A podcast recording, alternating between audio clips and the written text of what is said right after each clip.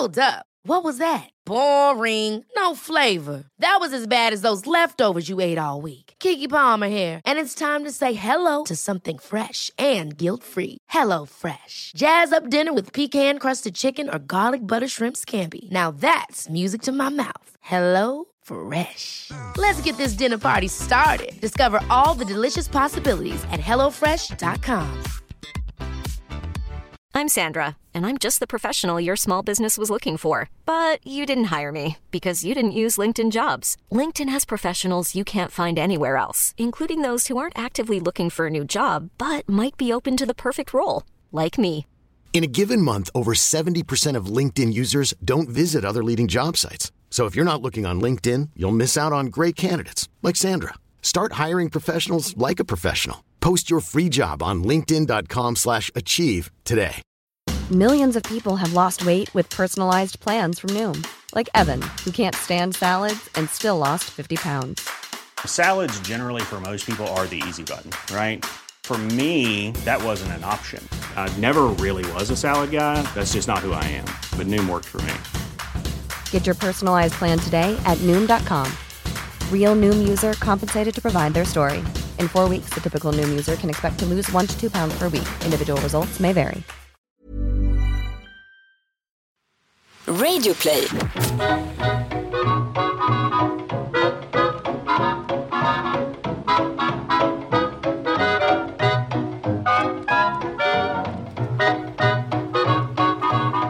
När jag presenterade för Daniel vad som veckans ämne skulle vara så kändes det så himla mycket för mig som att vi låtsas att vi gör ett avsnitt av den klassiska amerikanska podcasten This American Life. Att vi knyter samman flera förhoppningsvis intressanta berättelser kring ett gemensamt men samtidigt väldigt brett tema. Så det känns lite grann som att jag ska agera som Ira Glass, eh, programledare och podcastikon och säga någonting i stil med Resor! Ett grundläggande tema i mänsklig historia. Inre och yttre resor. Finns, finns det en skillnad?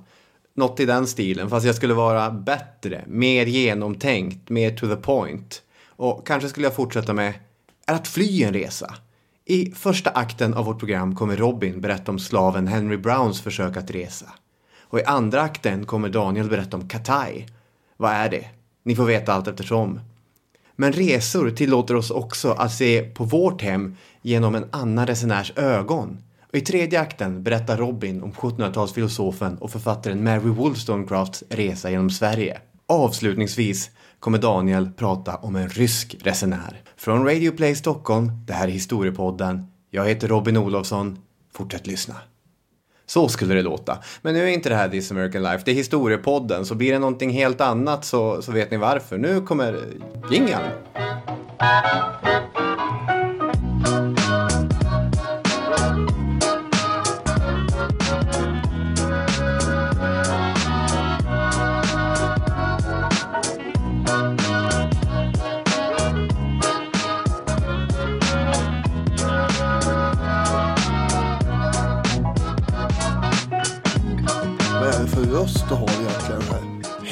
Välkomna. Ja, men det, det blev nästan Karlavagnen. Ira Glass pratar ju egentligen med en väldigt speciell, lite irriterande röst. I'm Eric Glass. Stay with us.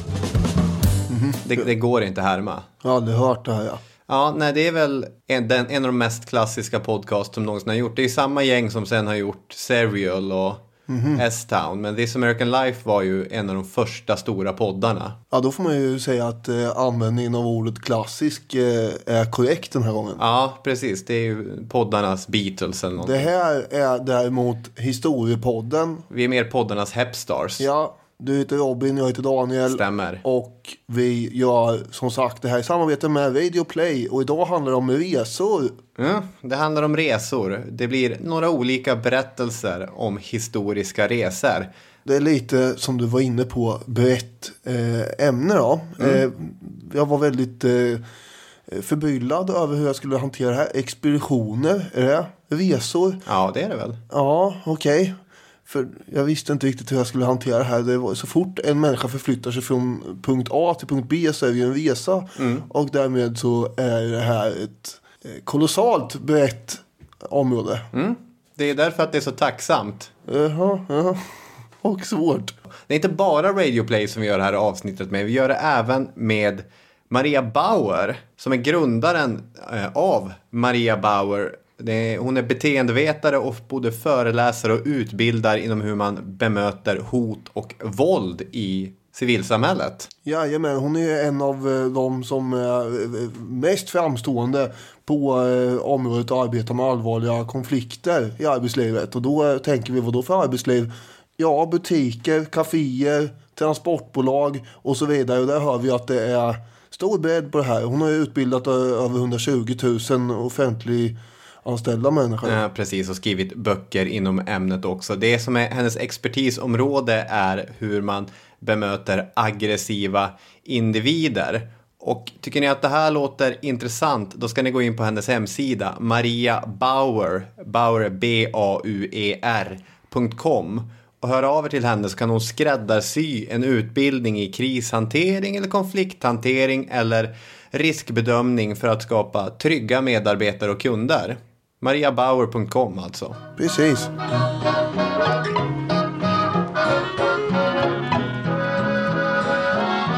Okej, anledningen att jag från början vill göra det här avsnittet är att jag under julledigheten faktiskt för första gången på väldigt länge har lyckats läsa skönlitteratur igen. För det finns ju otroligt många saker som jag är så tacksam för den här podcasten för. Inte minst hur mycket jag har lärt mig, hur mycket jag lär mig varje vecka, hur mycket historisk facklitteratur jag får läsa. De viktiga sakerna. Ja, det, det är ju en diskussion, nästan filosofisk art. Ja. Men jag kan sörja att den här podden i princip har konkurrerat ut skönlitterär läsning ur mitt liv. De tre senaste åren så är det inte speciellt mycket jag har läst. Framförallt inte nya böcker utan när jag är trött på sommaren så läser jag om Martin Beck-böckerna för liksom tionde gången. Mm. För det är lättläst och trevligt och, och, allt sånt där. Ja, det blir ju inte mycket tid över till att sitta och fördjupa sig i Hemingway längre. Nej, så är det ju. Men i jul så har jag läst Colson Whiteheads The Underground Railroad eller Den underjordiska järnvägen på svenska.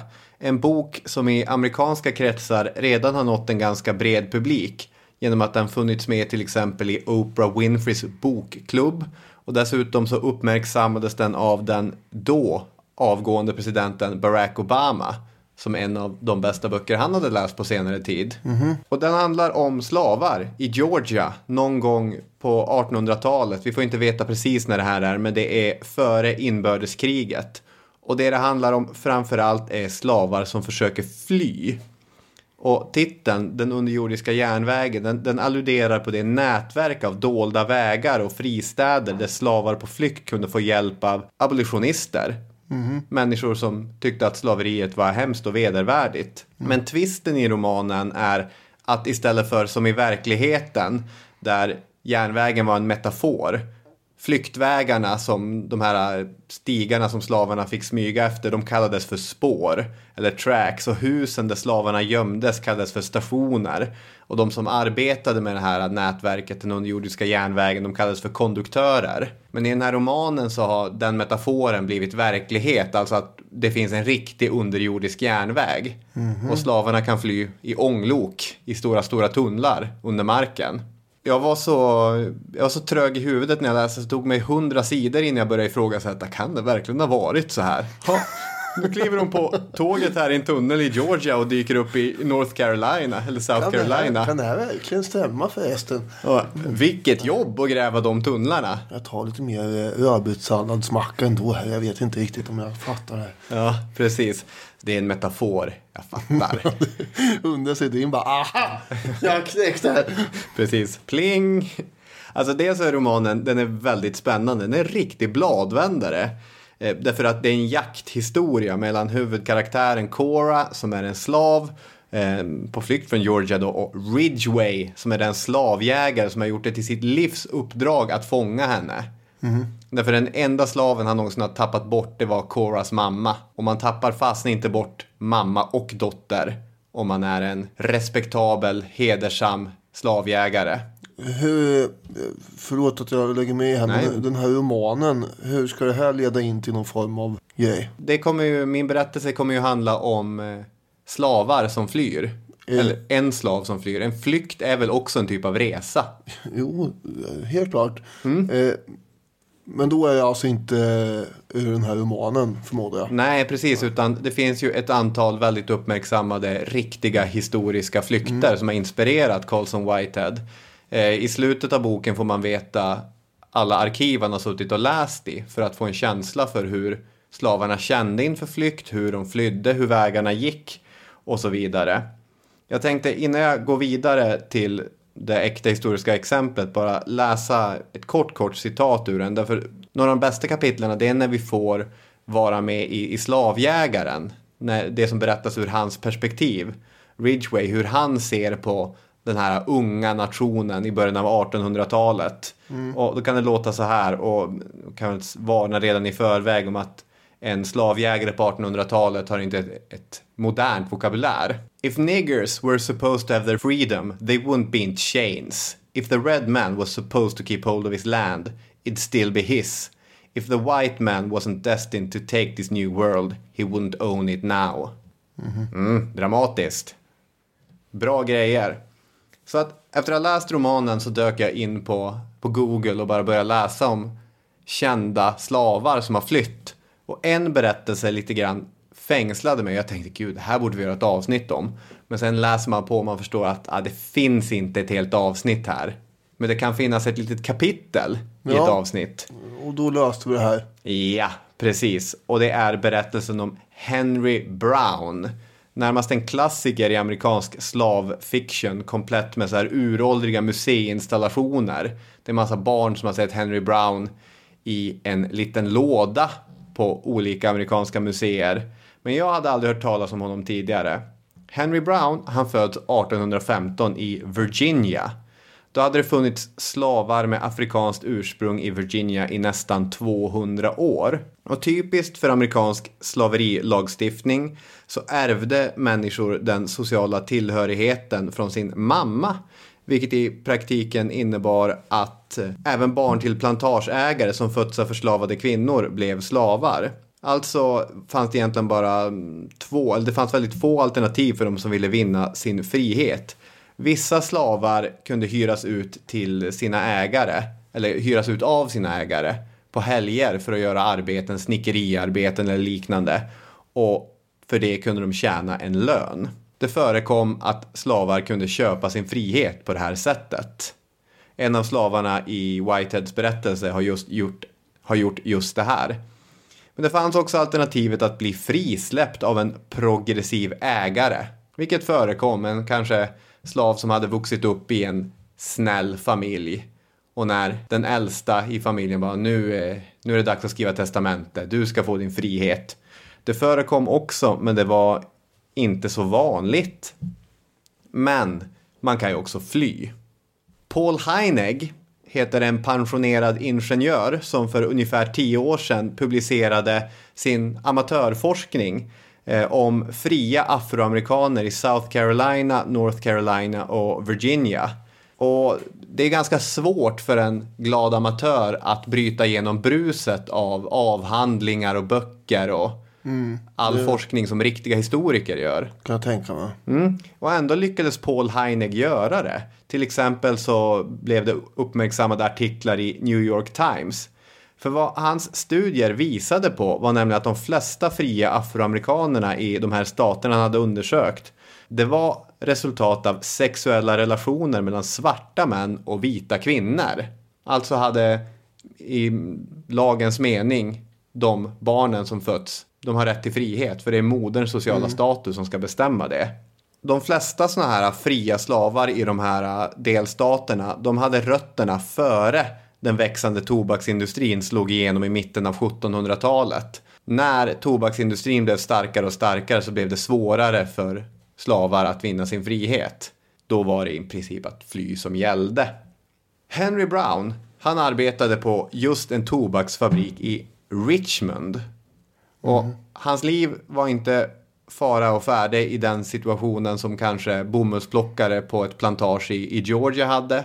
Han hade inte piskan som ven över sitt huvud på det sättet. Han behövde nog inte oroa sig över att bli ihjälslagen helt enkelt. Men det var inte livet på en pinne direkt. Nej, det var inte livet på en pinne. Ingen slav är ju fri. Det är ju, Det är ju själva innebörden av det hela. ja. Och för Henry blev dråpslaget när hans fru och hans barn såldes till en plantageägare i North Carolina. Och i den självbiografi han senare skulle skriva när han hade vunnit sin frihet på ålderns höst så skriver han om att han får veta att eh, de här slavarna som är sålda de kommer marscheras genom Richmond. Så han tränger sig fram genom folkmassan och ställer sig för att titta där. Och då står det så här. I quickly availed myself of this information and placed myself by the side of a street, and soon had the melancholy satisfaction of witnessing the approach of a gang of slaves, amounting to 350 in number, marching under the direction of a Methodist minister by whom they were purchased, and amongst which slaves were my wife and children. I stood in the midst of many who, like myself, were mourning the loss of friends and relations, and had come there to obtain one parting look at those whose company they but a short time before had imagined they would always enjoy, but who were, without any regard of their own will, now driven by the tyrant's voice and the smart of the whip on their way to another scene of toil. Det är ingen så här trevlig bild, stå där i publiken och se sin familj marschera iväg. I vetskapen om att de lär nog aldrig få se igen. Så här föds övertygelsen i Henry Brown att jag måste fly. 1849 är vi inne på då. Genom kontakter som Henry har fått i sin kyrkokör. Det gäller att gå i kyrkan och sjunga i kör. Om man ska få kontakter. Ja. Så kommer han i kontakt med en, en vit sympatisatör. Alltså en, en snubbe som tycker slaveri är fel och att eh, jag bor i en vulgär stat som inte som inte respekterar alla människors lika värde. En abolitionist. Ja, precis. Och den planen som Brown har, den är mycket intressant. Han tänker krypa ner i en låda och bli postad till en fri stat. Och Browns kontakt här i Richmond, de känner medlemmar i Philadelphias antislaveriorganisationer. Och det är med hjälp av lite kod och lite brev som går fram och tillbaka får de här snubbarna i Philadelphia veta att nu kommer en låda va, från Richmond. I Ja. den. Här kommer en låda va? Ja, men vad ska man skriva då? Ja. Hej på er, ärade gentlemän. En låda va? Kommer här va? Ja, nej, okej, det kanske inte var fullt så raljant talspråklig ton, men andemeningen är densamma såklart. Ehm, 90 gånger 85 centimeter, 60 centimeter hög. Ingen jättestor låda, Nej. men du kan krypa ihop och sitta i den lådan. Vart var han skulle posta sig sa du? Från Richmond i Virginia till Philadelphia. Det är ju långt. Ja, det är det. 27 timmar kommer resan ta. Den kommer gå Kan via... man inte ha stann, bara skicka sig själv lite kortare till New York eller något? Ja, men det var ju kontakter i Philadelphia som Ja. man hade. Nu, vi har bara en adress att posta dig till tyvärr. Och det är Philadelphia. Ja, den kommer gå via häst och vagn, järnväg, färja och slutligen häst och vagn igen. Och det han har i sin kista, det är i sin kista, ja det är en kista, det skulle lätt kunna bli en kista i alla fall. Eh, I, I lådan så finns det vatten och några kex att gnaga på. Sitta och gnaga på kex, det gör man inte så länge. Ja, men om det är allt du har. Ja, och jag tänker att postanställda på 1800-talet, de hanterar väl en trälåda med ungefär samma noggrannhet som Postnord eh, hanterar sina julklappar. Så att det är nog inte som att ligga i en hammock precis. Och i följande citat från hans självbiografi så ska han lastas på en färja. Men han har otur nog att placeras upp och ner. Just det. The next place we arrived at was Potomac Creek, where the baggage had to be removed from the cars to be put on the board of the steamer. Where I was again placed with my head down and in this dreadful position had to remain nearly an hour and a half, which from the suffering I had thus to endure seemed like an age to me. But I was forgetting the battle of liberty, and I was resolved to conquer or die. I felt my eyes swelling as if they would burst from their sockets, and the veins on my temple were dreadfully distant with pressures of blood upon my head. In this position, I attempted to lift my hand to my face, but had no power to move it. I felt a cold sweat coming over me, which seemed to be a warning that death was about to terminate my earthly miseries. But as I feared even that, less than slavery, I resolved to submit to the will of God, and under the influence of that impression, I lifted my soul in prayer to God, who alone was able to deliver me. Det här stämmer ganska mycket för hans självbiografi i sig, att varje gång det är riktigt nära att han ska stryka med, då ber han intensivt till Gud och Gud räddar honom. I det här fallet kommer några hamnarbetare som ska ta en fikapaus. Och de bara, här har vi en låda att sitta på. Fläker den rätt väg, sätter sig ner och du, du, du, fika, fika, fika. Men vadå, ligger han upp och ner i den här? Ja, Men vad, eh, vadå? Så han kan inte, han har inga utrymme att ändra på sig? Bara, nej. nej alltså mig. lådan är så liten så att tänk dig att du får dra knäna mot bröstkorgen. Och så sätter du ner ditt huvud lite grann mellan knäna. Men det här är ju oerhört eh, obekväm position. Ja, Kunde han inte ha tänkt på det här från början och tagit en lite, lite större låda så han åtminstone kunde liksom vända på sig vid sådana här bo- situationer? jag tror att det fanns en anledning säkert till varför lådans storlek var som den var. Men jag kan dock inte ge dig något eh, bra svar på varför det var så. Det måste ju vinna ner en massa blod i huvudet liksom som gör att man nästan tuppar av. Ja, det är det som är problemet när han hamnar upp och ner. Bortsett från att jag antar att all hans kroppsvikt hamnar på huvudet också. Ja, det är fruktansvärt. Eh, efter den här resan så kommer Henry Brown att lägga till vanan att kalla sig för Henry Box Brown. Och teamet bakom resan de var faktiskt så nöjda med sin insats att de försökte göra det här fler gånger. Nu ska vi börja posta slavar till både höger och vänster. Men det här kommer falla när kontakten i Richmond åker fast.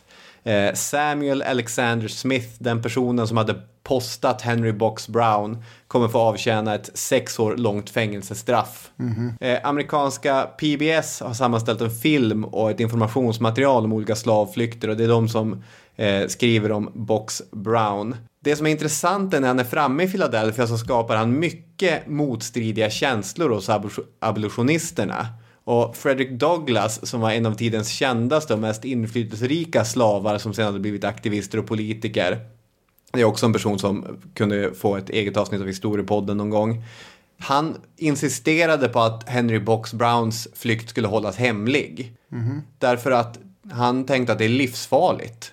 Om olika slavar kommer börja posta sig själv till höger och vänster. Ja, uppenbarligen är vi där. Eller nu dog han ju inte, men jag menar, det var väl eh, inte långt borta. Nej, precis. Så att i någon sorts tanke om deras välbefinnande. Nu vet jag inte hur kul det är att gå på ett plantage i Georgia. Det är väl inte heller direkt bra för din hälsa. Men Frederick Douglass ville absolut att det skulle, hållas eh, nere. Medan mer PR-inställda abolitionister tyckte att det här är ju världens vinst och den här storyn, vad vi kan använda den för att skapa eh, en, positiv vad ska man säga, våg eller feeling inom vårt gäng. Att vi, här är slaven som postades till frihet. Mm. Nu kände inte Frederick Douglass till Henry, Brown, Henry Box Browns läggning dock. Eh, han var en showman. Så att någon säger du får inte berätta om det här. Det skulle inte ha fått Henry Brown att vara tyst. Bara det att han tar, eh, så att säga, artistnamnet Box.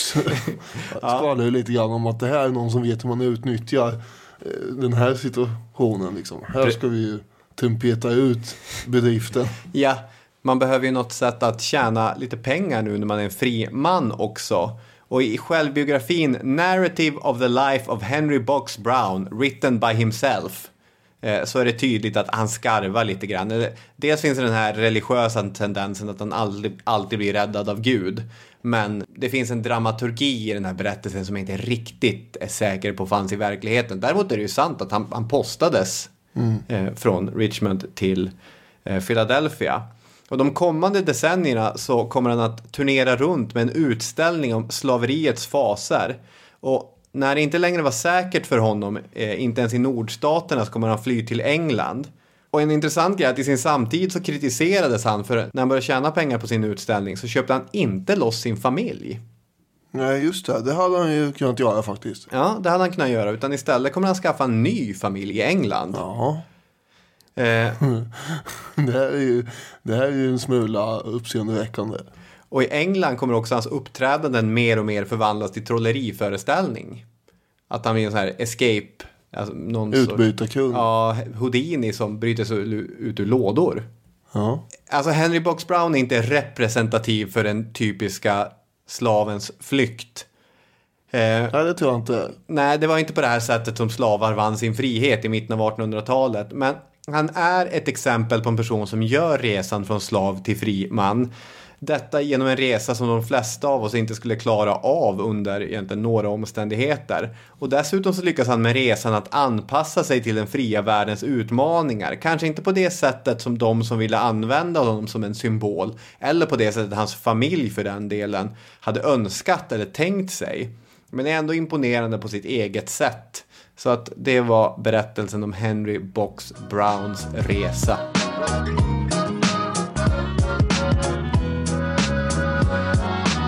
Okej, innan vi går vidare med nästa resa så ska vi säga att vi har faktiskt en till sponsor med oss i det här avsnittet. En till och en till, det är ju det är våra gamla vänner på Läkarmissionen. Ja, Läkarmissionen är med oss även under 2018. Det är vi väldigt stolta över och det ska ni som lyssnar vara väldigt stolta över också.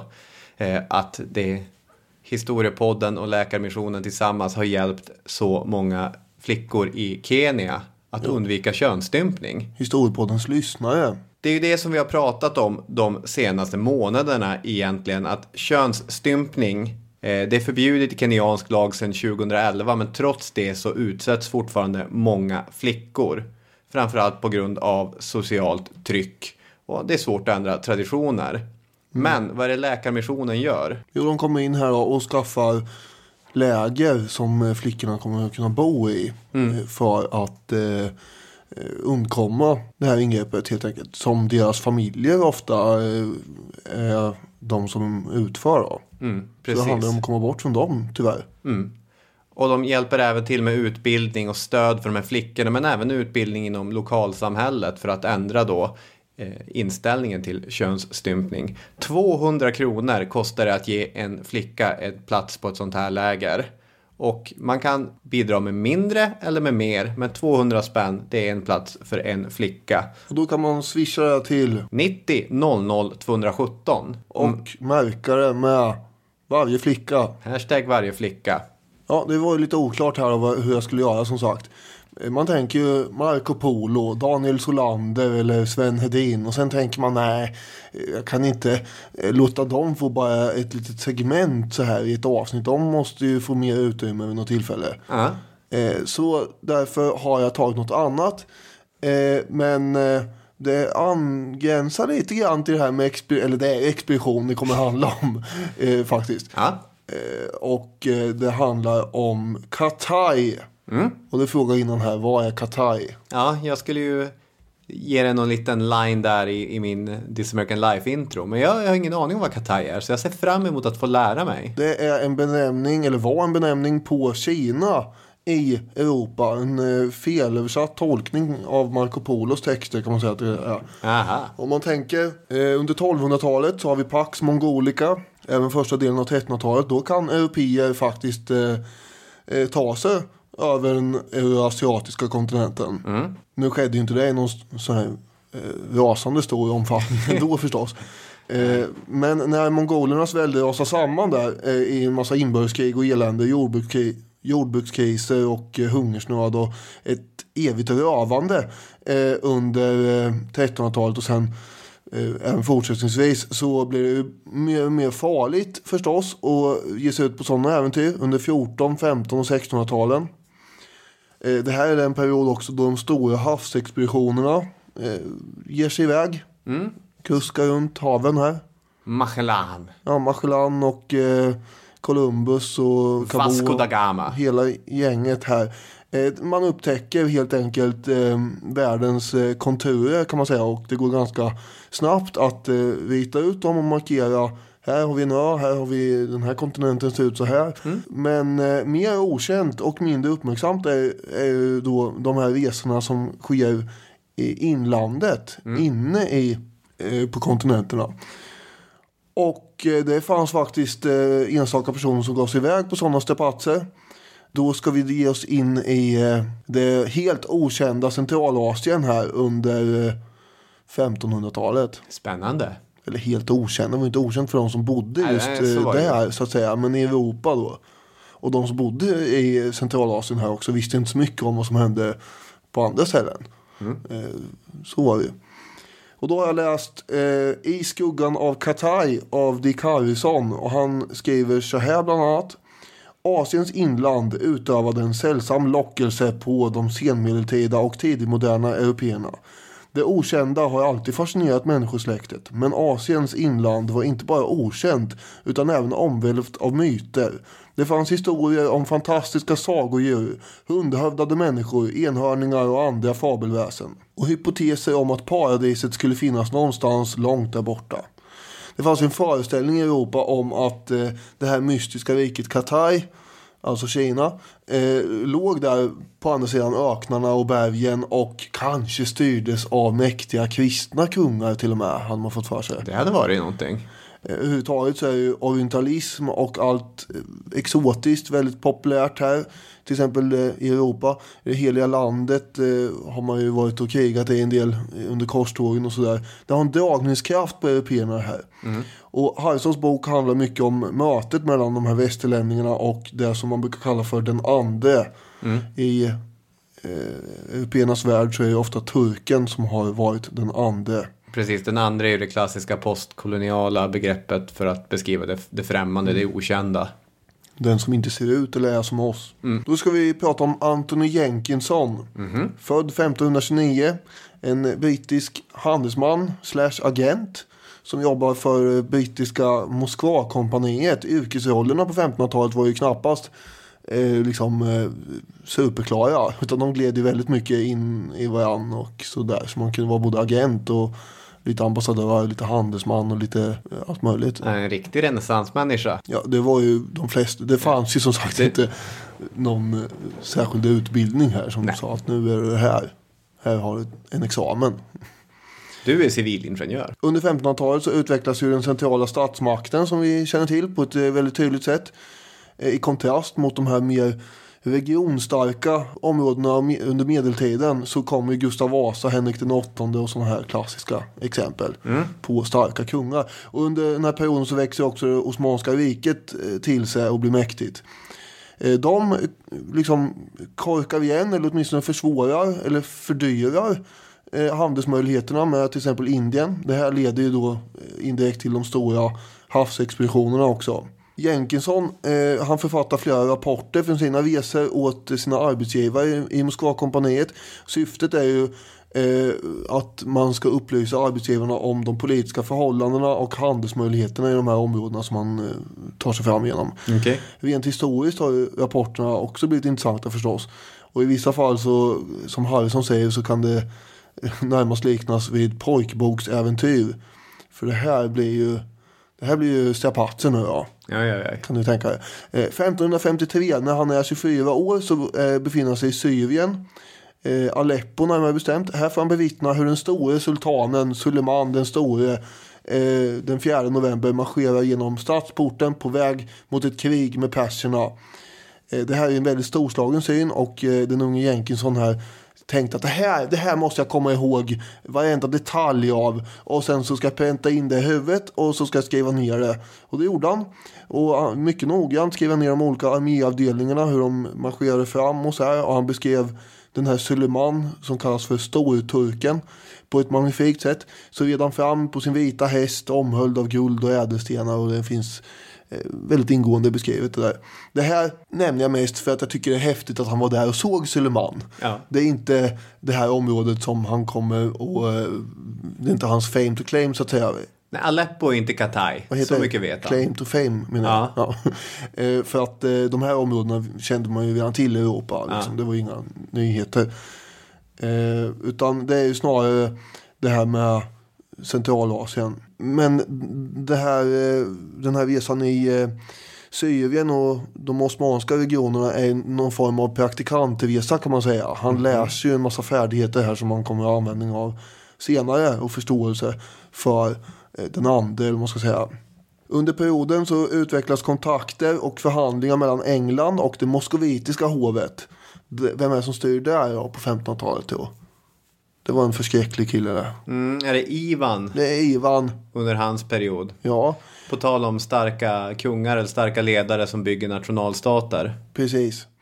Eh, och de här planerna som man snickrade på i London var att om man nu fick tillträde till Ryssland så kunde man ju faktiskt därifrån eventuellt, förhoppningsvis, kanske, eh, troligen, möjligen ta sig vidare till Qatar på någon snirklig väg. Ja, intressant.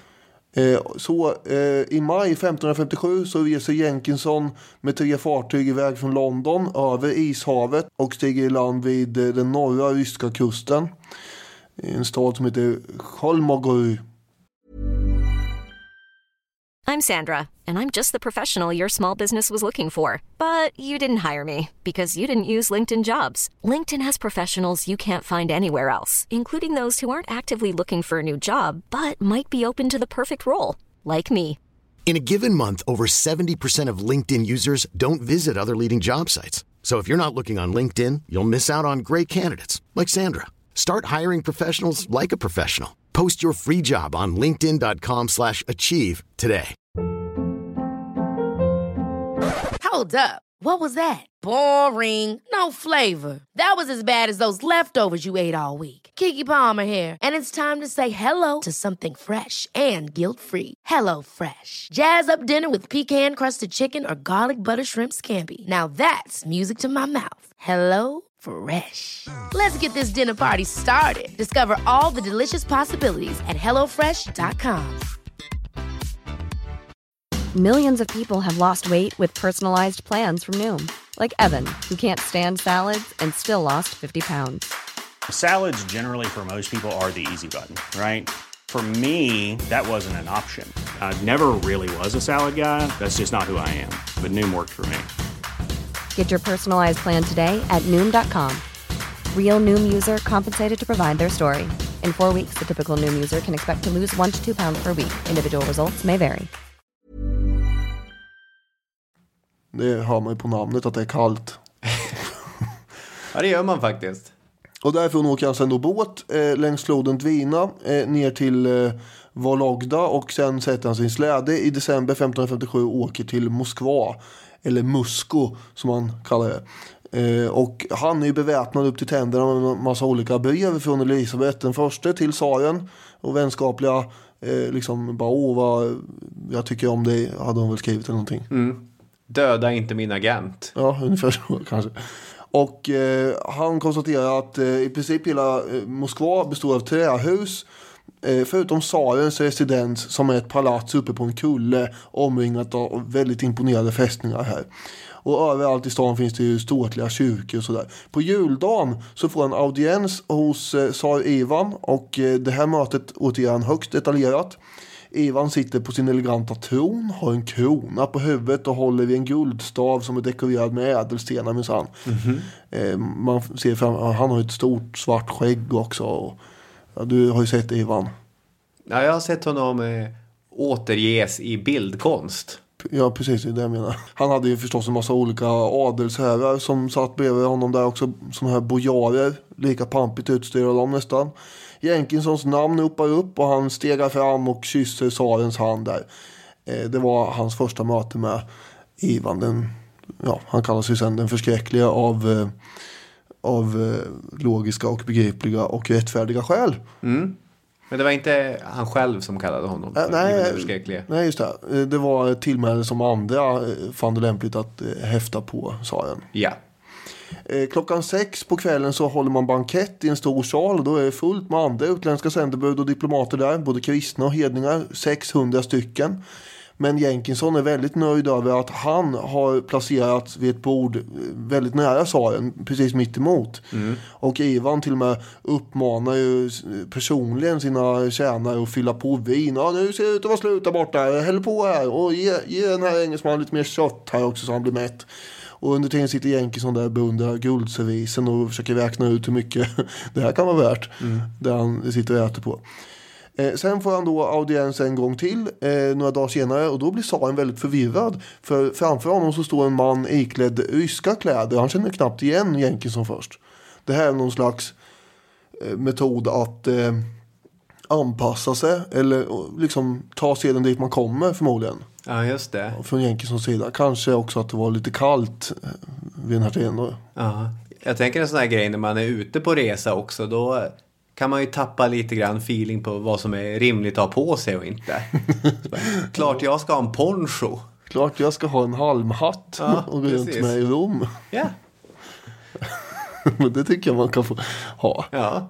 Ja, Jag tycker att Jenkinson kan få ha ryska kläder också. absolut. Lite pälsmössor och grejer. Eh, och eh, i april 1558, året efter det här, så är han redo att lämna Moskva och resa söderut mot Kaspiska havet. Då får han med sig en eh, hel bunt brev från tsaren som ska överlämnas till olika asiatiska härskare som man kanske träffar på. Och därmed så blir ju Jenkinson på sätt och vis rysk ambassadör. Ja, på sätt och vis. Så är vi ju här. Det är som sagt inte så himla solklart vad man har för roll här alltid. Eh, Men de här breven kommer också hjälpa Jenkinson eftersom om man viftar med dem så kommer det vara, eh, hjälpa honom i olika situationer. För de flesta vet, eller har hört talas om den här tsaren åtminstone. Han åker flodbåt genom eh, väldigt mycket glesbygd och skogiga territorier eh, tillsammans med tre andra ner mot Kaspiska havet och på vägen så ser han bland annat en hel flyttbar tältstad bestående av muslimska nomader. Eh, Ett folk som kallas för Nogajer. De hade tydligen eh, ja, en överslag på ungefär tusen kameler runt omkring sig. Eh, I juli kommer han till eh, en stad som heter Astrachan som ligger vid Kaspiska havets norra strand. Och där konstaterar han att det är fattigt och marken är ofruktbar, husen är små och ruffiga och det stinker förfärligt i hela stan. För vad håller de på med där? Jo, de håller på och fiskar hela tiden. Det är det enda de gör. Och så hänger de upp den här fisken på tork utanför sina små ruffiga hus och det här drar till sig miljontals flugor dessutom. Man har aldrig sett så mycket flugor. Så det här är ju Ja, det är ju 1500-tal i Centralasien. Det är ju inte så himla fräscht. Det här är samma kritik som Mary Wollstonecraft kommer ha mot Västsverige för övrigt. Ja, okej. ja. De fiskar och hänger upp fisk och det luktar fruktansvärt mycket fisk. Ja, precis. Eh, kan man tänka sig hur det luktar. Eh, dessutom så råder det en livlig slavhandel i den här stan som det kanske ändå inte gjorde i Västsverige förhoppningsvis Nej. på 1800-talet. Eh, Jenkinson menar att han kunde ha köpt eh, tusen tatarbarn eftersom en pojke eller flicka kostar lika mycket som en brödlimpa där hemma. Eh, och det var de fattiga föräldrarna som sålde sina barn då, så att, eh, det var ju bara att köpa om man hade velat det. Men han hävdade att han inte gjorde det. Dock finns, eller Harrison spekulerar i att det var konstigt att han senare då i ett brev eh, nämner en, eh, ett slavbarn som han har tydligen haft tillgång till. Ja, olustigt. Ja, man får ju komma ihåg att hans rapporter är ju högst tendentiösa. Ja. Eftersom de handlar om han själv och vad han har upplevt och så. Eh, han åker i alla fall över havet från Astrachan i eh, augusti. Eh, det är stormar och en massa sån där strapatser. Men han kommer i land tillsammans med de andra på eh, östra kusten. Och då befinner man sig i okristet och okänt land här. Man eh, tar genast kontakt med någon lokal hövding och eh, genom honom så får man tillgång till hundratals kameler, vilket är bra att ha. Eh, för här kommer det bli öknar framöver och steppland. Och man har en massa varor med sig som man ska försöka kränga i Kataj. Framförallt är det kläder. Eh, mellan Kaspiska havet och Aralsjön kommer vi befinna oss här alltså. Och eh, snart så uppmärksammar ju en lokal furste att det trampar omkring en massa, eh, ja i princip inkräktare eller i alla fall okända människor. Eh, och eh, då bestämmer den här fursten för att nu ska vi stoppa den här karavanen och konfiskera de här varorna. Vad ska de göra åt det liksom? De kan inte göra något åt. Eh, Jenkinson däremot, han vägrar gå med på det här, bara stå och titta på den här stölden som det är egentligen genomförs. Så han rider iväg till den här furstens läger och ställer sig utanför och börjar vifta med de här breven från tsar Ivan. Ivan och Elisabeth och... Ja precis, kolla jag har ju papper här med sigill och dokument och grejer. Så, och då blir den här fursten lite fundersam. Oj då, man kanske inte ska stöta sig med, med den där tsaren ändå. Så han blir övertygad om att eh, Jenkison är nog inte bara en handelsman utan också en viktig ambassadör. Och då borde man ju visa honom lite mer respekt kanske. Så där räddar ju tsarens brev honom lite grann. För han blir bjuden på mat. Eh, det är kött och stormjölk och sådär. Men han får inte tillbaka några varor däremot. Nej. Så att pennan är mäktigare än svärdet till en viss gräns. Till en viss gräns kan man säga. Han får däremot en häst eh, och ett skyddsbrev av den här fursten. Sen eh, efter den här lilla episoden så fortsätter karavanen under 20 dagar in i vildmarken. Provianten de har med sig tar ju slut. Och man tvingas slakta de här packdjuren, en del av dem. Och efter ett tag så träffar man i och för sig på lite brunnar med vatten i, men det är knappt drickbart. Det här är ju hårda tider nu som du hör. Och eh, efter en månads påfrestningar så når man fram eh, till en borg som han kallar för Celisur. Förmodligen finns inte det här stället kvar men det kan ha varit en viktig knutpunkt på något sätt på den här tiden, eh, tänker sig Harrison. Eh, där sitter en kan som heter Hajim i det här området eh, och tar emot honom då. Han är mycket liksom, intresserad av den här exotiska resenären och då bjuder han på kött från vildhäst och återigen stormjölk. Alla första han träffar på, eller kaner eller hövdingar, eh, är ju högst nyfikna hela tiden om vad som händer västerut och vad finns det där och han får ju jämt frågor om Ryssland och tsaren och England och sådär. Och i alla rapporter så skriver Jenkison bara att han alltid svarade citat så som jag ansåg vara förnuftigt. Vad nu det innebar. Ja, det är luddigt sagt. Ja, han, kan ju, han kanske inte vill avslöja allt för mycket för de här olika pamparna. Samtidigt måste han ju säga saker så att de vill eh, kanske hjälpa honom och sådär. Så, så att det låter imponerande. Efter det här så når eh, karavanen fram till Kvareshmeriket. Som både jag och du har en känsla kan ha blivit invaderat av Genghis khan. Ja, det har jag en känsla av. Ja. Ja, Eh, Det här ligger ju i, eh, ja det är jag ganska säker på att det blev förresten. Men frågan, det var något speciellt som hände där. Jag tror att de eh, eh, liksom var uppstudsiga mot eh, Djingis Khans eh, utsända. ja var det den här... äh, Typ tillfångatog dem och sådär. Ja, eller vad, som tog hans eh, karavaner. Ja, Och så sen så berättade Gingis att nu ska helvetet regna ner över dig. vilket det gjorde också. Ah, just det! Nu ramlar polletten ner här på jag. det här var ju, det utsåg vi i avsnitt 100 till historiens största misstag. Ja, ja det, det kan man nog faktiskt säga att, det var. Där befinner sig nu Jenkison i alla fall. Eh, och i eh, staden Urgenj. Där stannar han i en månad. Och det här var den första stora staden eh, sen eh, de hade lämnat eh, Astrakhan. Han säger att stan är helt förfallen och det är bara ruiner kvar av husen i princip och ändå bor folk där. Och det här beror på de här konstanta inbördeskrigen som pågår där. På sju år så hade Urgenj bytt härskare fyra gånger. Men i december så tuffar man vidare ut ur Kvareshmeriket och in i ökenterritorier. Och staden Bukhara är ju målet. Och Harrison skriver att färdas längs denna led utan militär eskort var förenat med stor fara. Något som Jenkinson och hans kompanjoner uppenbarligen inte var helt medvetna om.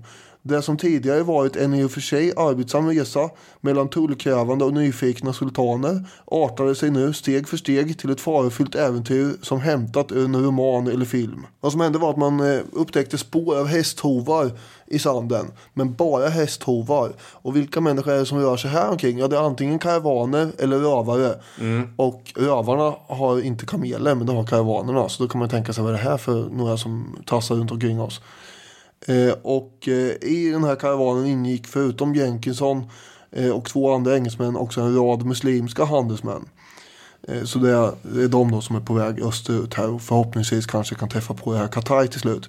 Det dröjde inte många dagar innan man stötte på de här rövarna som var ett antal av 37 stycken. De hade pilbågar och svärd och närmade sig på ett otrevligt sätt Eh, den här karavanen och så började de skrika att de skulle minsann eh, massakrera allihop om de inte kapitulerar genast. Eh, karavanen vägrar det här. Vi tänker inte ge bort några grejer. Vi tänker inte kapitulera. Och då eh, utbryter förstås strid. Och rövarna avfyrar sina pilbågar. Och de muslimska handelsmännen svarar med samma. då. Eh, Men de engelska handelsmännen här, de har ju eh, ett hemligt vapen, nämligen så kallade handguns. Oj, oj, oj. De har va- skjutvapen helt enkelt. Ja. Eldvapen. Krut. Ja, Och då tar vi ett citat till från Harrison som skriver Kampen varade hela dagen och två timmar in på natten. På båda sidor stupade män såväl som hästar och även några av karavanens kameler sårades dödligt av pilregnet. Jenkinson hävdar att hela företaget varit dömt att misslyckas om det inte varit för honom själv och de andra engelsmännen. De hade nämligen, till skillnad från de muslimska kombatanterna, tillgång till eldvapen. Med sina fyra handguns skördade engelsmännen dödsoffer på ett vida effektivare sätt än de muslimska köpmannakollegorna, vilka inte kunde mäta sig med de mer välbeväpnade och pricksäkra fientliga bågskyttarna. När rövarna insåg vilken skada engelsmännens eldvapen vållade drog de sig för att komma allt för nära köpmännen, något som möjligen räddade de senare från undergång. Ja. Och- och- ja. Jag, jag tänker att man rycks mellan att dels det är typiskt att han som skriver källan berättar att det var, det var jag som var avgörande. Nu, nu var det så att det var tack vare mig allt det här gick eh, finemang. Men å andra sidan så kan man tänka sig att första gången man ser ett vapen som avfyras med krut att det nog har en viss psykologisk effekt som en pilbåge som man har sett hundratals gånger inte har. Nej, precis. Och vad man gör är ju nästa dag sluta ett avtal med rövarna att de, eh, ni får en kamel här med lastad med massa varor, bara ni låter oss vara. Eh, och där går de med på då, eftersom de har ju, en del har ju blivit ganska sårade och kanske till och med någon har dött på kuppen och sådär. Eh, Efter det här så fortsätter den här färden genom öknen. Eh, Fler och fler packdjur slaktas och törsten skaver obarmhärtigt i struparna på alla i karavanen. Eh, väldigt jobbigt det här. Men den 23 december då når de fram medtagna och slitna till den här stan Bukhara. Och Jenkinson beskriver stan ganska ingående. Bland annat eh, hur det var strikt förbjudet för eh, alla invånare att dricka alkohol. Den som blev påkommen med det här, den straffades ju eh, hårt med piskstraff och sådär. Mm. Men det, det är en muslimsk stad. Ja, stans soldater letar ju regelbundet igenom invånarnas hus efter krus med alkohol här. De till och med sniffar på folks andedräkt. Här, bara, mhm. Ja, nej, men det här, nej, hör du, nu ska vi se, nu åker piskan fram. Eh, och problemet med, att man, med det här liksom, det var ju att det enda andra som fanns att dricka var eh, Stormjölk. Stormjölk, ja.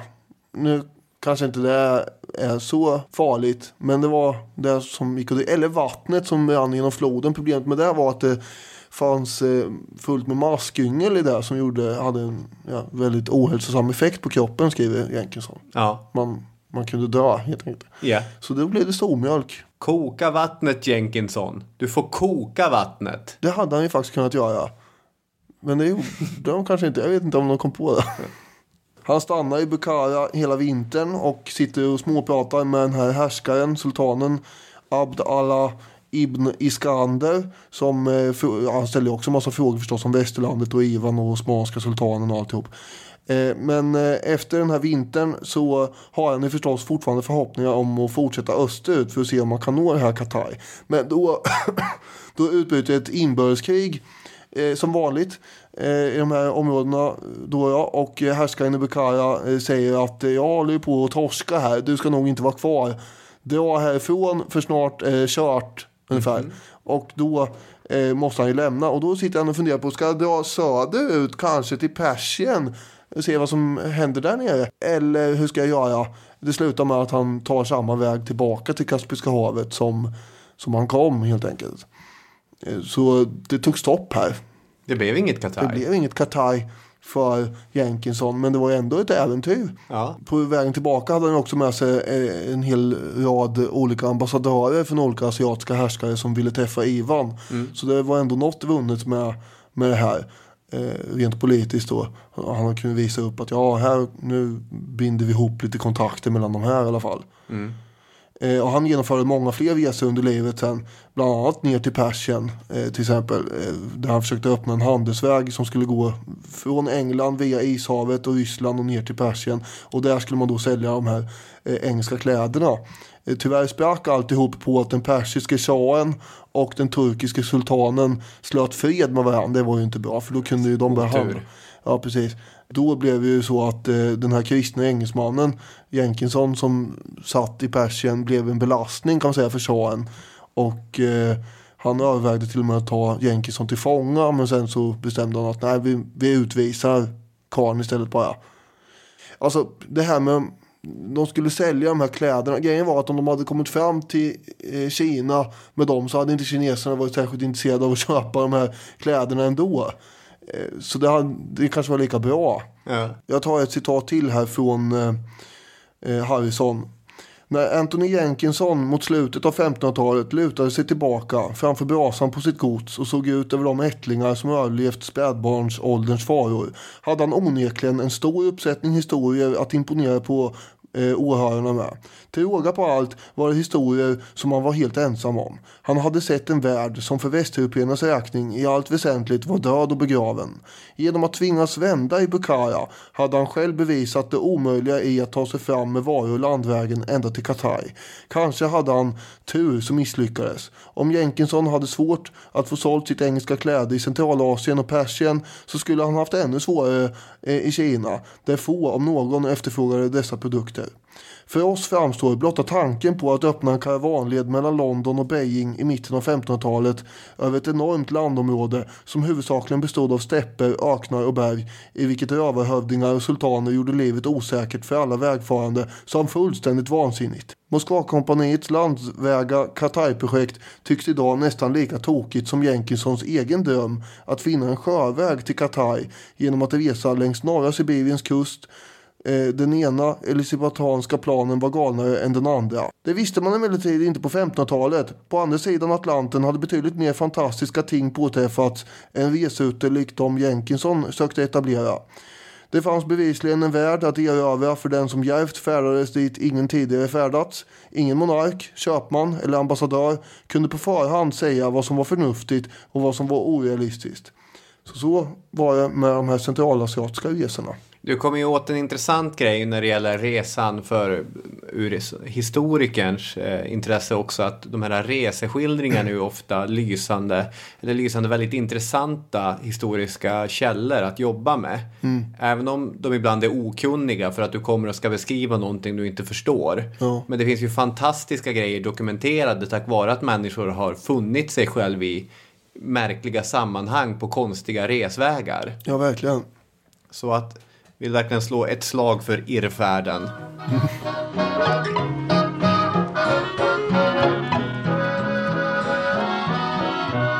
Vi tuffar vidare. Mary Wollstonecraft, A Vindication of the Rights of Women, eller Till försvar för kvinnans rättigheter, är hennes klassiker. En av feminismens grundtexter som i grova drag utgår från att Kvinnor socialiseras till att bli kvinnor, passiva, ytliga och infantila. Med annan utbildning och andra förhållningssätt kan kvinnor bli mäns jämlikar. 1792 publicerades detta verk. Men det verk som i alla fall hos kritiker har högst anseende idag, det är Letters written in Sweden, Norway and Denmark. En typ av hälften reseskildring, hälften politisk eh, agitation som handlar om en resa hon gjorde i Skandinavien åren före 1800-talets gryning. Kort sammanfattning för den som har glömt bort vem Mary Wollstonecraft var. Hon har ju ett eget historiepodden-avsnitt som man kan gå tillbaka och lyssna på. Växte upp i ett dysfunktionellt hem eh, med en diktatorisk våldsam far och en mamma som inte klarar av att skydda sig själv från honom. Efter att ha verkat som guvernant i Irland så blir hon allt mer aktiv som författare och debattör genom hennes deltagande i den unitariska kyrkan som var på framväxt då. Hon beger sig till Frankrike några år in i revolutionen. Det är också en resa att göra. Ja, Eh, Efter att Edmund Burkes konservativa Reflections on the Revolution in France 1790 har irriterat henne till fördärv ja, hon var ingen eh, fan direkt om man säger så. Nej, de tyckte olika kring revolutionens för och nackdelar. Och det är i intellektuell strid med Burke och Jean-Jacques Rousseau som hennes stora filosofiska gärning görs. Men Mary Wollstonecraft är i lika stor utsträckning idag känd för sitt stormiga personliga liv. Hennes olyckliga besatthet av konstnären Henry Fuseli är omtalat, men när vi kommer in i hennes liv så är det istället en annan relation som har gått minst lika illa. I Frankrike har hon träffat en amerikan. Har du hört något så vulgärt? Oh my godness. Gilbert Imlay, affärsman, entreprenör, vad man nu vill kalla honom, diplomat. Rollerna går in i varandra även på den här tiden. Precis, han var, han var lite av varje. Det är USA en väldigt ung stat på 1790-talet också så Eh, man har inte riktigt fått ordning på allting. Kan man lugnt säga att det är. Han verkade för USAs räkning i Frankrike under 1790-talet. Och det var i Frankrike 1793 som de träffades. En synnerligen farlig plats för debattörer som Mary Wollstonecraft. Ja, eh, alltså 1793 är ju inte Paris, eh, vad det var där, eller hur? Ja. Det är inte ett ställe jag skulle vilja befinna mig på 1793 känner jag. Nej, speciellt inte när du dessutom är en intellektuell som är inne och debatterar. Nej, jag skulle vara tyst då ja. Genom Imleys arbete på amerikanska ambassaden så kan hon få visst skydd och därför så skriver de in sig som ett gift par i ambassadens eh, Mm. De är inte gifta och de blev aldrig gifta. Däremot så blev Mary gravid och kommer att föda Fanny Imlay. Eh, den bortglömda Wollstonecraft-dottern och ett tragiskt livsöde i sig. Vi berör henne i ett annat historiepodden-avsnitt som heter Bad Romance. Imlay, han sticker från Paris före Wollstonecraft och han sticker till London. Så när hon träffar honom igen i London, då har han smidigt snabbt och bor tillsammans med en annan kvinna. Det här blir ju fruktansvärt för Mary. Den obotliga sorgen hon känner inför detta kommer att resultera i minst två misslyckade självmordsförsök. Bland annat att hon går ner i Themsen. Av den anledningen kan det verka märkligt att det som händer härnäst, två veckor efter självmordsförsöket, är att hon, hon tar på sig ett jobb för Gilbert Imlay. Det är en, ett ovanligt angreppssätt på den, det läget så att säga. Ja, men det är väl det här också att när man är så, man saknar någon och man är så, ja men det kanske inte är kört. Om jag åker till Norge för att hitta ett skepp med silver som Gilbert Imlay har tappat bort i någon handels. Han har tappat bort ett skepp med silver. Ja, det har kommit bort i någon typ av missförstånd eller stöld eller... Nej, men det är ju sånt där som händer. Det. Ja, precis. Så varför inte skicka min, inte fru, men modern till mitt barn med mitt nyfödda barn till Norge för att fixa silvret? Och det är just det som händer och under hela den perioden så skriver hon brev från Danmark, svenska västkusten och Norge. Och det är kanske det här som är hennes stora bidrag till världslitteraturen i dubbel bemärkelse. Jag återkommer till det här med dubbel bemärkelse. Först och främst, hon tar sig tyvärr inte till Stockholm, men väl till Göteborg. Vad tror hon tycker om Göteborg? Att det luktar fisk. Trumvirvel? Nej, det gjorde det inte. Göteborg är en ren och luftig stad. Kanalerna är fina, även om gatornas stenläggning är usel. Där hör ni Göteborg. Och på samma sätt som man på 1500-talet behövde brev så behövde man brev på 1700-talets slut också. I Göteborg får hon alla sina rekommendationsbrev och information om hur hon egentligen ska resa. Hon kan ingen svenska, kan ingen norska. Svenskar i slutet på 1700-talet kan ingen engelska. Nej, det var lite knakigt på den punkten. Mm. Och hon lämnar sitt nyfödda barn där hos en familj i Göteborg för att kunna röra sig lite snabbare och beger sig ut på vägarna. Då får man tänka att det här är en unik syn för många. Det kommer en utländsk kvinna som reser omkring, ibland utan manligt beskydd, ibland med någon sorts kollega till Gilbert Imlay, ibland med någon som hon anställer. Så att det är konstigt. Hon kan ingen svenska, hon kan inget nordiskt språk, ingen tyska, hon pratar engelska. Det är mycket egendomligt detta. Det här är en syn. Dessutom är hon klädd i välsydda och i alla fall sett ur svenska ögon fashionabla kläder. Och hon skriver att överallt där hon kommer så är kvinnor helt fascinerade. Bara går fram och börjar rycka i hennes kläder och kolla på stygnen och, och wow, vad, det här var grejer. Det kan också vara att hon bara vill skryta lite grann. Så kan det vara. Vad vad vet man? Eh, I Nordstedts svenska historia så används hennes skildringar av Sverige för att, som så ofta är nyttigt att göra, se oss själva genom resenärens ögon. Och både i Sverige och i Norge hänförs hon över landskapen, över tystnaden och storslagenheten. Det här är någonting helt annat än revolutionens Frankrike eller industrialismens London. Hon tappar hakan över hur vackert det är här uppe. Det tycks vara helande, även om allt hon skriver om Sverige inte är rakt igenom snällt. Till exempel sammanfattas den svenska landsbygden med att Sverige syntes mig vara det land i världen som mest lämpar sig för att frambringa en botanist eller naturhistoriker. Vartenda ting tycktes påminna om skapelsen, om en lekfull naturs första försök. Eh, hade inte vi Linné? Ja, precis.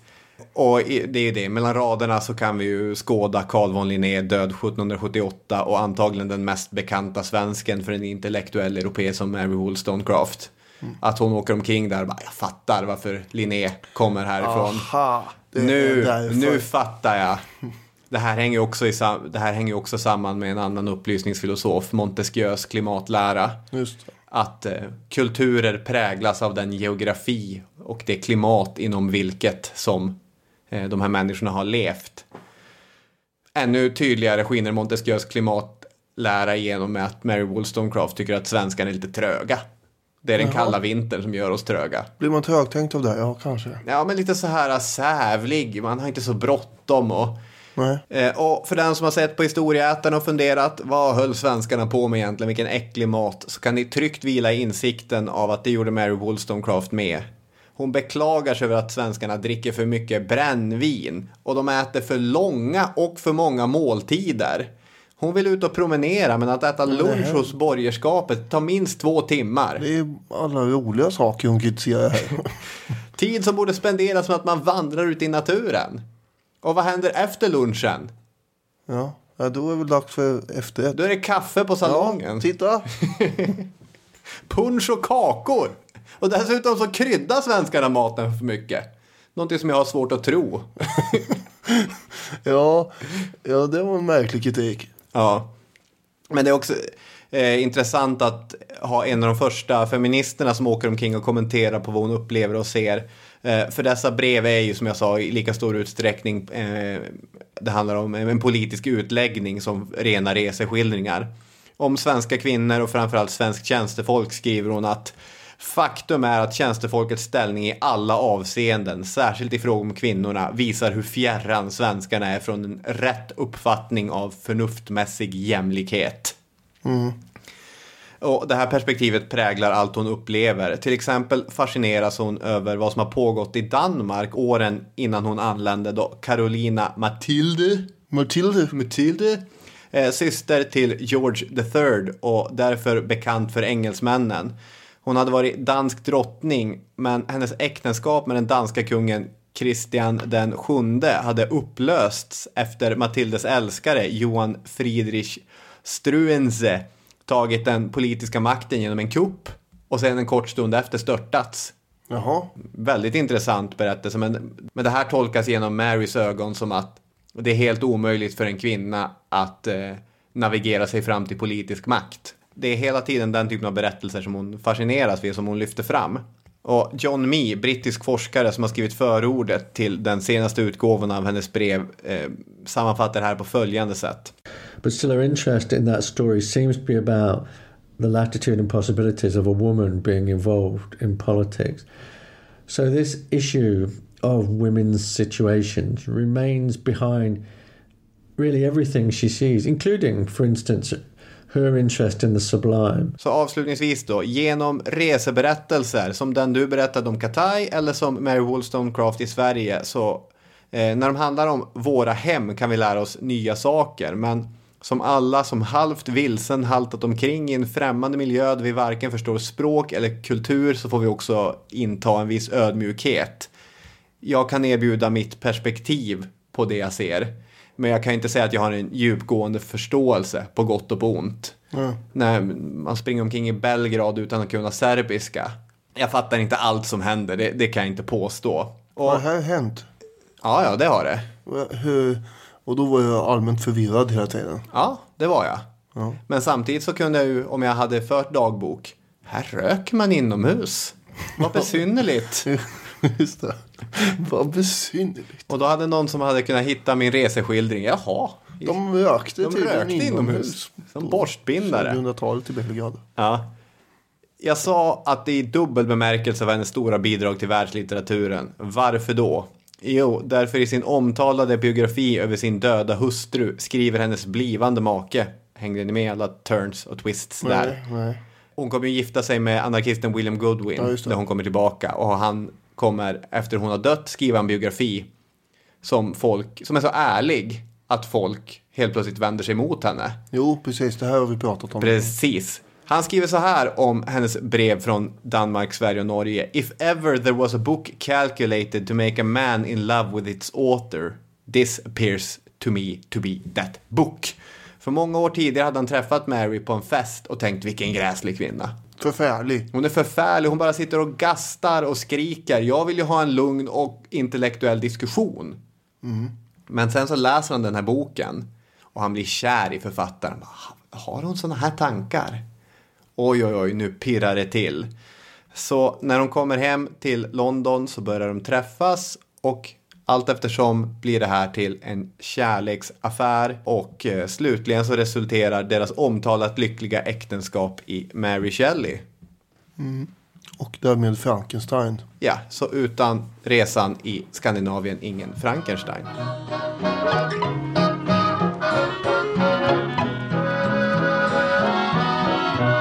Ska vi säga något om eh, Lenin också? Ja, det tycker jag. Han eh, åkte ju från eh, Schweiz då.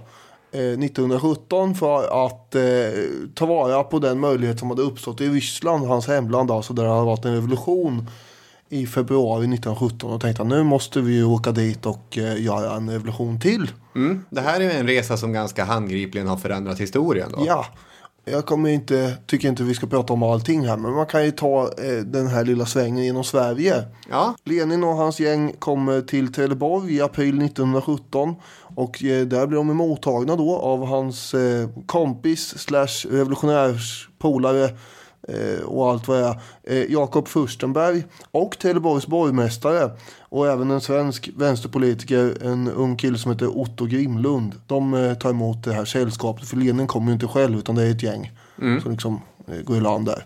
Och de är ju sjösjuka och dana och eh, måste lyssna på den här borgmästarens tal i 15 minuter innan de eh, stövas in på ett tåg som går mot Malmö. Ryssarna hamnar alltså på eh, det här hotell Savoy i Malmö eh, en kort stund eh, direkt när de har kommit dit och då får man äta en massa mat. Man har ju varit ute och åkt på sjön här, alltså i allmänt illamående. Men nu blir det lax och rågbröd, skinka, rakt älgkött med skogsbär, inlagd gurka, gös, ost och gräddfil och allt möjligt här. Vilken fest! Ja, och Lenin åt nästan ingenting. Nej. Nej, för han hade ju annat att tänka på tydligen. Han var lite, jag vet inte varför han inte åt något alla är för fin för att ta en bit gös. Tydligen. Och sen tar de eh, nattåget, de här blivande revolutionärerna mot Stockholm. Och då sitter Grimlund, Lenin och Furstenberg i samma kupé. Och då är ju eh, intressant här vad Lenin vill prata om och, och sådär. Han är väldigt eh, intresserad av tillståndet i Sverige. Hammarskjöld har precis avgått som statsminister. Just det, hungersköld. Det är ganska stökigt i Sverige. Det är ganska stökigt i Sverige ja. Lenin och Furstenberg sitter och diskuterar och tänker ja nu är det nog så att den här Hjalmar Branting kommer kunna dra nytta av all den här oredan. Mm. Och vad tycker vi om Branting då? Ja Lenin är fascinerad av honom eh, men han räknar inte med att eh, den här anhängaren av parlamentarism som Branting är, att han ska stödja några revolutionärer inte. Eh, så det är ju det är nackdelen med Branting då. Och han har ju dessutom isolerat vänsterflygeln inom det socialdemokratiska partiet eh, ganska mycket. Så eh, ja, han, han är inte bara bra direkt den här Branting, det kan man ju säga. Nej. Eh, och han ställer frågor om de svenska fackföreningarna och ungdomsrörelsen och sådär. Och så undrar han ju varför de svenska kamraterna inte inser att man måste göra väpnad revolution. Och, och då sitter de och pratar om sådana saker hela natten. Sen kommer de till Stockholm då, morgonen den eh, fredagen den 13 april. Fredagen den 13. Eh, det är alltså den dagen han befinner sig i Stockholm. Och eh, han blir mottagen där av representanter från riksdagen och där är Stockholms borgmästare Carl Lindhagen med också. Och en eh, förstås nyfiken liten folksamling som undrar vad är på gång här då för ledare som går av. Där i den folksamlingen kan man med stor säkerhet också säga att eh, sannolikhet i alla fall att några hemliga svenska poliser är på plats för de kommer ju skugga de här mystiska ryssarna sen. Och de här eh, svenska vänsteranhängarna har ju då eh, fixat hotellrum åt det här ryska sällskapet på Hotell Regina. Och dit ska man nu för att få tillgång till varmt vatten och en säng och lite mat och sånt där. Lenin han eh, har ju så bråttom dit så han går med raska steg så att han nästan springer för att komma till det här hotellet. Det är mycket som ska hinnas göra under den här dagen innan man ska ta tåget på kvällen vidare norrut. Eh, han ska ha massor med möten och sådär. Och förhoppningsvis så kanske han till och med kan träffa sin polare Zäta Höglund. Som sitter på kåken på Långholmen. Mm. Men först och främst måste han ju in på det här hotellet. Det är bara det att personalen på hotellet Grina vill inte släppa in det här sjavigt eh, och skrynkligt klädda gänget. De tycker vad är det här för... eh, Vi är ett bra etablissemang. Vi kan inte släppa in vem som helst som ser ut så här. Mm. Låg på Drottninggatan i Norrmalm. Jag sitter och googlar Hotell Regina här. Mm, Okej, ja. Men den här Fredrik Ström som är med, också en vänsterpolitiker. Han eh, lyckas ju övertala personalen om att vi har ju faktiskt betalat rummen i förväg här. De måste ju få komma in nu. Så efter mycket om och men så släpper man alltså in Lenin och gänget. Och sen rullar ju den här dagen på. Ja. Lenin han stan- stannar ju inte på det här hotellet särskilt länge och vila. Utan han hade ju massor med möten och grejer. Bland annat så var han väldigt noga med att förklara för den här Lindhagen att det absolut inte hade förekommit några som helst kontakter med några tyska spioner. Att man hade åkt genom Tyskland berodde bara på att eh, det här imperialistiska Storbritannien hade tvingat fram eh, att man var tvungen att åka genom Tyskland eftersom man hade spärrat in hela Schweiz. Eh, så det, man, det, det var väldigt viktigt att Lindhagen till alla han pratade med skulle klargöra att det fanns inga tyska spionkopplingar här. Inte. Det var ju så nämligen att det gjorde det. Men, Ja. men det ville ju inte Lenin att det skulle komma ut förstås. Och när Ström, Fredrik Ström och Lenin pratar i privata sammanhang här så ger Lenin uttryck för sin oro att den svenska vänsterns framtid inte ser så bra ut. Eftersom eh, den här Ström då som är eh, företrädare för eh, den delen av eh, eh, svenska socialdemokratiska partiet, han kommer inte ha en chans eh, mot Branting. Det, det säger alltså Lenin rakt upp och ner till Strömberg. Ja, det är ju korrekt politisk analys. Det är ganska raka puckar. Branting är mer slipad än du, säger han. Ja. Ja, ja. Ja, det är okaraktäristiskt för Lenin. Som brukar vara så finkänslig annars. Nej, nej, just det. Det brukar han inte. Och, han- men han klargjorde gång på gång liksom att det, det du måste sikta inne på här det är ju väpnad eh, kamp helt enkelt. Det är enda alternativet. Och jag har ju läst bland annat i den här boken Lenins resa av Catherine Meridal.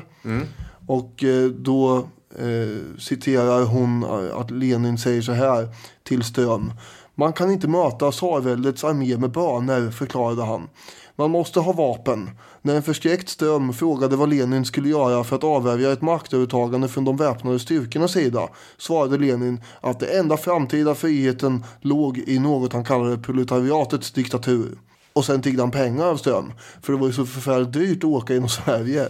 Och det här tycker jag är lite intressant. Eh, vilka är som bidrar. Ström beger sig direkt iväg till. Jaha, nu vill eh, den stora Lenin ha pengar här. Ska vi ordna det. Ja. Eh, då drar han iväg till några lokala fackföreningsförbund där och säger vi måste sponsra här. Eh, och diverse riksdagsmän, politiker också betalar. Men även Arvid Lindman som är utrikesminister. Och Högerman. högerman i, sannerligen, till och med högerledare. Han bidrar faktiskt också och donerar gärna en summa på villkoret att Lenin åker från stan samma dag. Så fort som möjligt. Jaha, jag kan betala. Gärna ska vi se, bläddra upp här i plånboken. Bara han försvinner. Men först skulle Lenin ut och shoppa. Vi kan inte åka tåg innan vi har shoppat. För han hade ett par grova eh, kängor på sig. och Det var lite obekvämt. Och överhuvudtaget så verkar han ha varit ganska eh, dåligt klädd. Eh, Så då bytte man ut de här skorna mot lågskor. Och eh, det är på det här varuhuset Pub. Ja. P-U-B. Ja. Vet du vad det är? Jo, det finns Hötorget. Ja, finns det kvar? Ja, det gör det. Du har bott på hotell på pub när vi var på Har jag det? eh, historiedagarna i Stockholm för en herrans massa år, herrans massa år sedan. Där ser man. Eh, jaha, ja. ja. Han köpte i alla fall en kostym där också. Eh, som han hade förmodligen då under revolutionen. För han hade den här ända in på 1918 nu. Så man kan göra revolution med en svensk kostym tydligen. Snyggt. Som påverkar världshistorien. Eh, och det var någon som föreslog också att han borde köpa en ny rock också. Men då tyckte Lena att nu får det väl ändå räcka här. Någonstans får man dra gränsen. Ja, han sa att nej men jag ska ju till Ryssland för att göra revolution, inte öppna en herrekipering för tusan.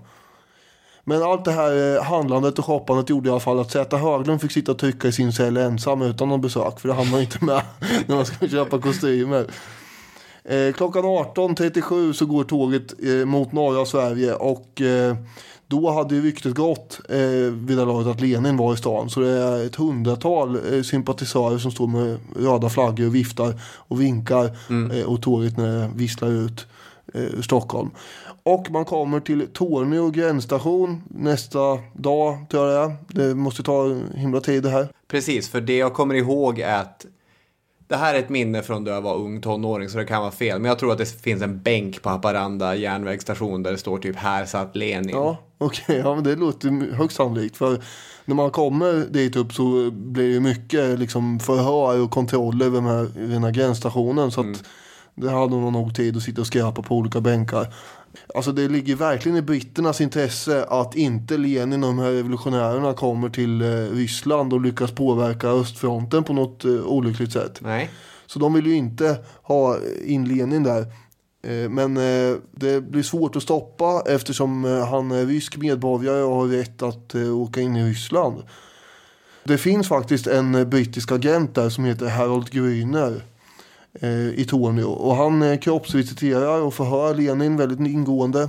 Flera timmar. Och vänder upp och ner på hans prylar och papper och allt möjligt.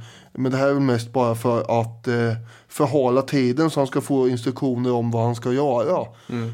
Vilket han inte får. Eh, tiden går och eh, det är ingen som, han har skickat iväg eh, liksom telegram både till den ryska eh, utrikesministern och till sin, eh, sitt befäl i England och sådär. Men det kommer ingen instruktion och till slut måste han släppa igenom Lenin. Mm.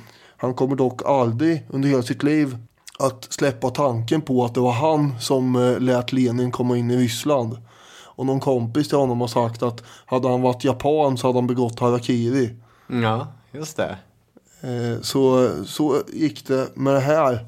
För vi vet ju att Lenin kommer komma in och vad han gör i Ryssland har vi pratat om i ett annat avsnitt. Mm. Det var den resan.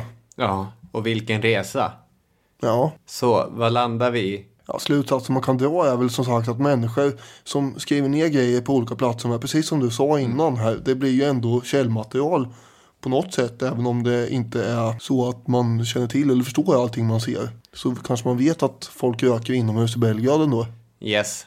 Då tackar vi så mycket för den här gången. Tack så mycket för att ni har lyssnat. Ja, tack så mycket. Det var trevligt tycker jag. Ja, mycket trevligt. Och för den som är intresserad av att hjälpa till med nya säsongen Vem är hen? Eh, så behöver vi ledtrådar. Det finns info på, om man går in på mitt Twitter eller mitt Instagram, Robin Olofsson på Twitter, Robin Leonard på Instagram. Det var ganska luddig dock i dina instruktioner där, tycker jag. Folk verkar ha tyckt det också. Ja, det gick snabbt. Det det går ut på är att man ska skriva helt vanliga Vem är hen-ledtrådar. Välj en person eller en händelse, skriv fem stycken ledtrådar. Jag är bla bla bla bla bla. Eh, femman är svårast, ettan är enklast. Skicka två stycken dokument som innehåller olika personer eller händelser så att inte jag och du ser samma saker. Just det, och där det står Daniel på det är det jag ska öppna. Ja. Och det är frågor till dig då. Precis. Eh, så hjälp oss gärna. Nu ska vi säga tack för den här gången. Ja, vi ska också säga lite snabbt här. Tack så jättemycket för alla förslag på ämnen som vi fick eh, på Facebook-sidan. Mm. Det eh, var väldigt många. Och eh, vi kommer att göra något av en del av dem förstås. Ja, absolut. Flera av dem var, några av dem var planerade, några var nya bra idéer. Så tack så mycket. Och ha en bra vecka. Yes, hej då med er.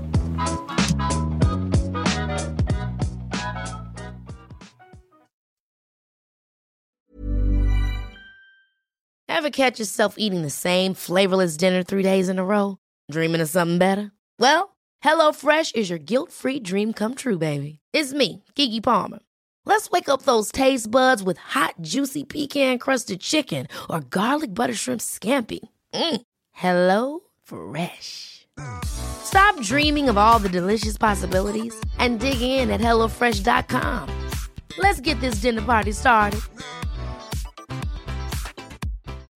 When you need mealtime inspiration, it's worth shopping Kroger, where you'll find over 30,000 mouthwatering choices that excite your inner foodie. And no matter what tasty choice you make, you'll enjoy our everyday low prices, plus extra ways to save, like digital coupons worth over $600 each week. You can also save up to $1 off per gallon at the pump with fuel points. More savings and more inspiring flavors make shopping Kroger worth it every time. Kroger, fresh for everyone. Fuel restrictions apply.